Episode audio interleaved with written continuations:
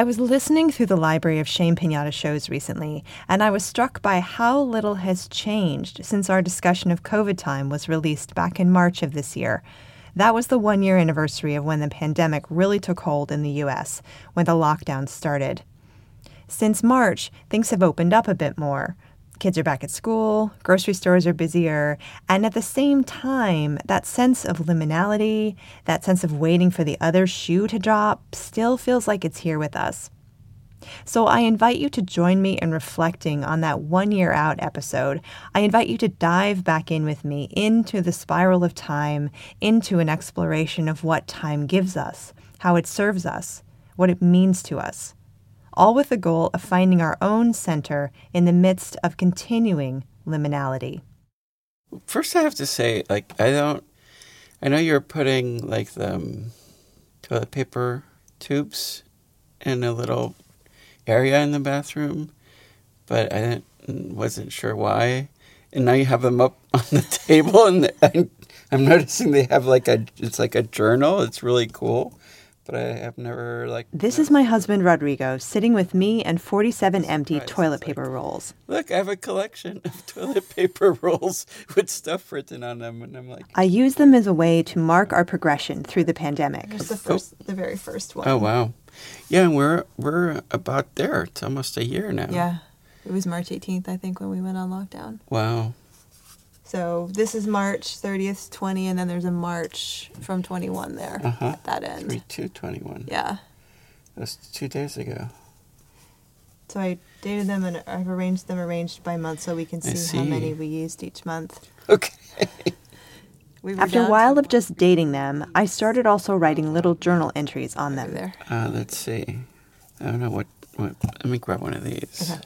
Eight 120. My podcast is now now available on Alexa, and it's written around the tube, so it's like yeah. you have to turn the tube around. Yeah. To read it. Right. It's an interactive journal. Yes. Experience. It's like a spiral with time.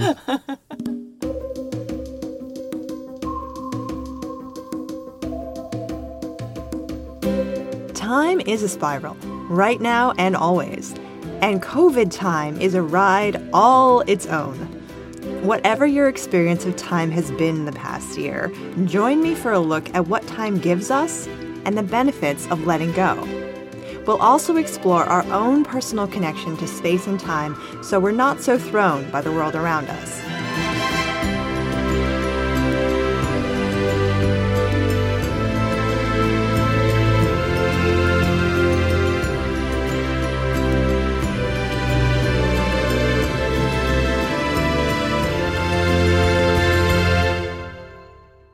This is Shame Pinata. I'm Colleen Thomas. Welcome to Shame Pinata, where we talk about creating rites of passage for real life transitions. So, how are you doing with time right now? Do you have enough of it? Too much of it? Do you feel lost or are you right on track? Do you know what day of the week it is? How sure are you about that? I've been having a hard time telling which way is up for about a year now, and it's disconcerting. And I know I'm not the only one. I've heard several people say in the past year it's difficult to focus. It's difficult to keep track of what month it is, difficult to gauge the passage of time during the day. Was that 15 minutes? Was that only two weeks ago? COVID has been really messing with our ability to keep track of time mostly because it's a completely liminal space that's asked us to give up the framework we've used our whole lives.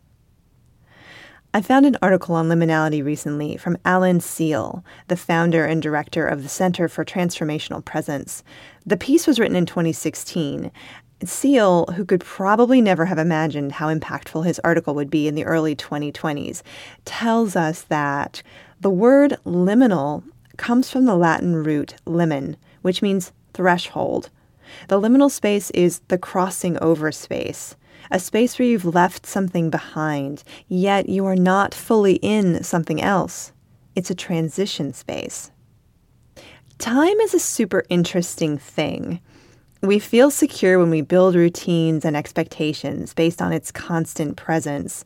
We mark time with concepts like generations, lifetimes, stages of life, annual patterns, weekly schedules, and daily routines. Let's take a moment to consider what COVID has done with these concepts.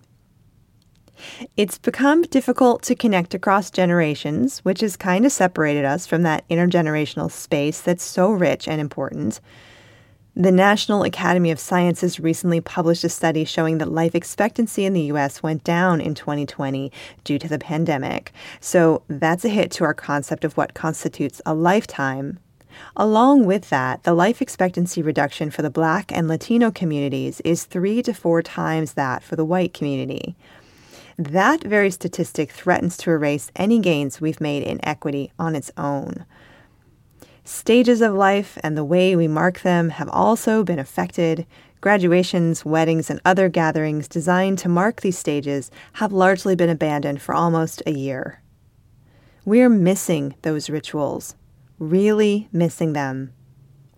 And lastly, as you know, our annual weekly and daily patterns have completely changed. This is no small thing. I know you know this, and I also just really want to say whatever you're feeling right now, and whatever happened the last time you maybe suddenly just lost it over something small, you're not imagining things. This is weird. We didn't build our lives to make sense of this. An extended period of liminality with no warning and no psychological preparation is pretty brutal. COVID time to me feels like living inside a jar of sand and water that's being constantly shaken. Kind of like a snow globe, but without the pretty winter scene, creating a calming sense of place. What does time do for us? Or to be clear, what does an organized sense of time do for us? I think it gives us stability and maybe even sanity. At the very least, it provides a lay of the land, a framework something to base our expectations on. But maybe we need to even be more fine tuned in discussing this. It's not time that isn't flowing normally right now, right? Two weeks is still two weeks during COVID, but the thing that's weird is that it doesn't feel like two weeks. I thought I would get used to the flow of time in COVID and eventually it wouldn't be so disorienting, but that actually hasn't happened.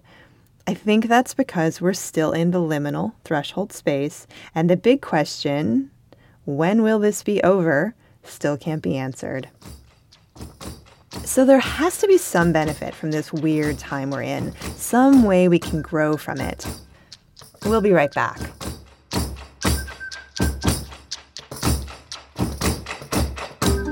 Thank you for spending a few minutes of your day with us. If you enjoy listening to Shame Pinata, you can support the show by sharing it with a friend or coworker.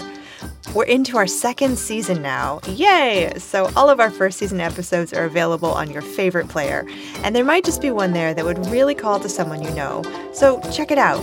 And thanks. One thing we can definitely do is practice disconnecting from our attachments and embracing the feel of flow. We might realize we're already doing this multiple times a day once we start paying attention. We can also use this time to reframe our view of the world and how we show up in it. We can fight for making a better world, a more equitable world.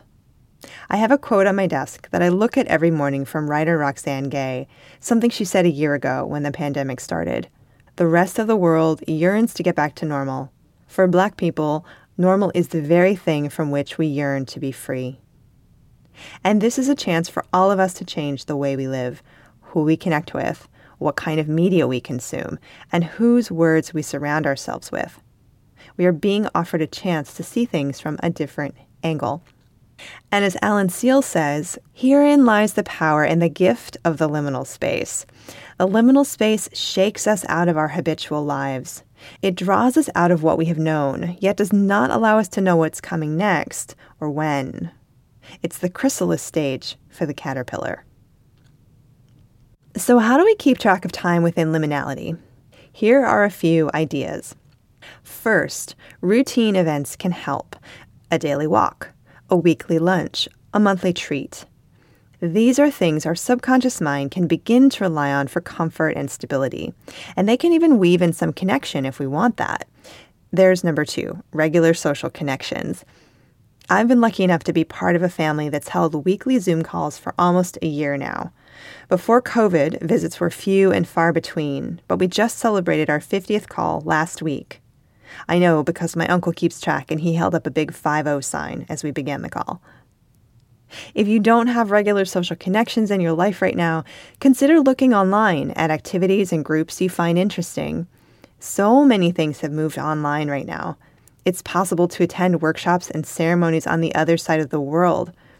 And if you can't handle any more screen time, consider events that might allow you to call in rather than connect online and maybe take a walk while you listen. Third, nature is still happening. The earth still turns every 24 hours, bringing the steady rhythm of sunrises and sunsets, which can be very potent times to observe the majesty of our planet. And the moon still pulls on the waters in our bodies just as much as she pulls on the waters of the earth. You can mark the month by her changing light, and if you choose to honor the new moon or full moon, know that there's a very rich history in that tradition. And of course, there are the many sabbats around the Wheel of the Year as celebrated by the earth based religions throughout time. Here in the Northern Hemisphere, we're coming up to the spring equinox later this month, which will, of course, be the autumnal equinox in the Southern Hemisphere. And that brings us to the midpoint between emptiness and fullness, a moment of balance. And balance brings us to ritual.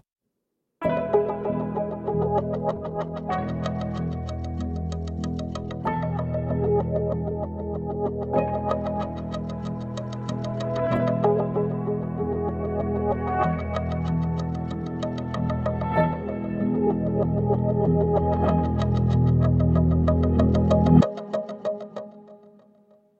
can create rituals to mark the significant moments in our lives.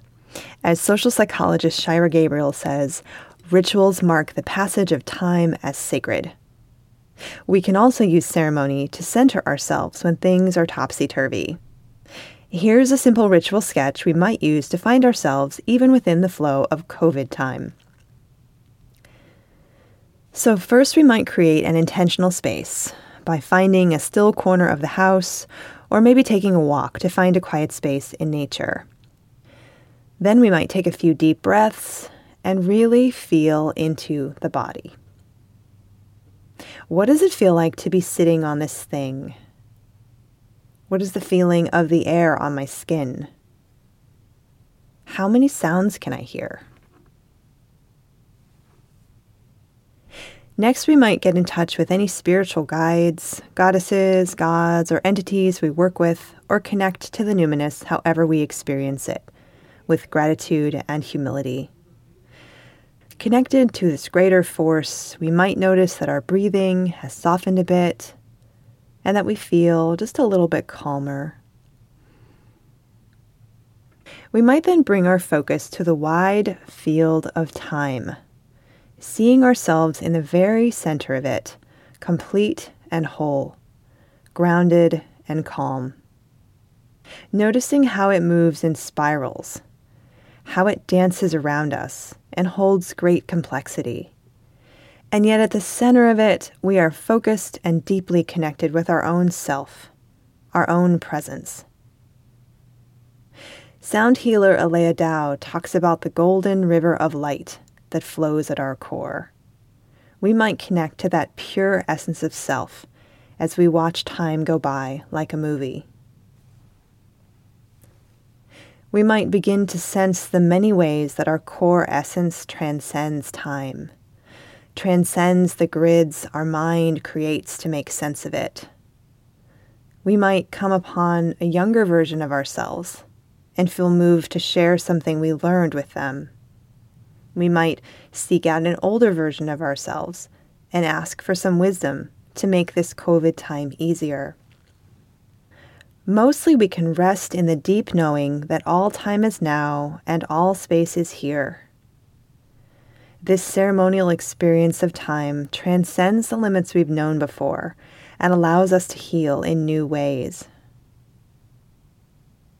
When we're ready, we can return to the space we're in take a few deep breaths, and maybe move our body around a little to come back to waking consciousness. And we might want to write down a thing or two of what we experienced in the open field of time. So, how are you keeping track of time right now? What's working for you? Drop us a note on the shamepinata.com website and we'll share your tips in an upcoming show.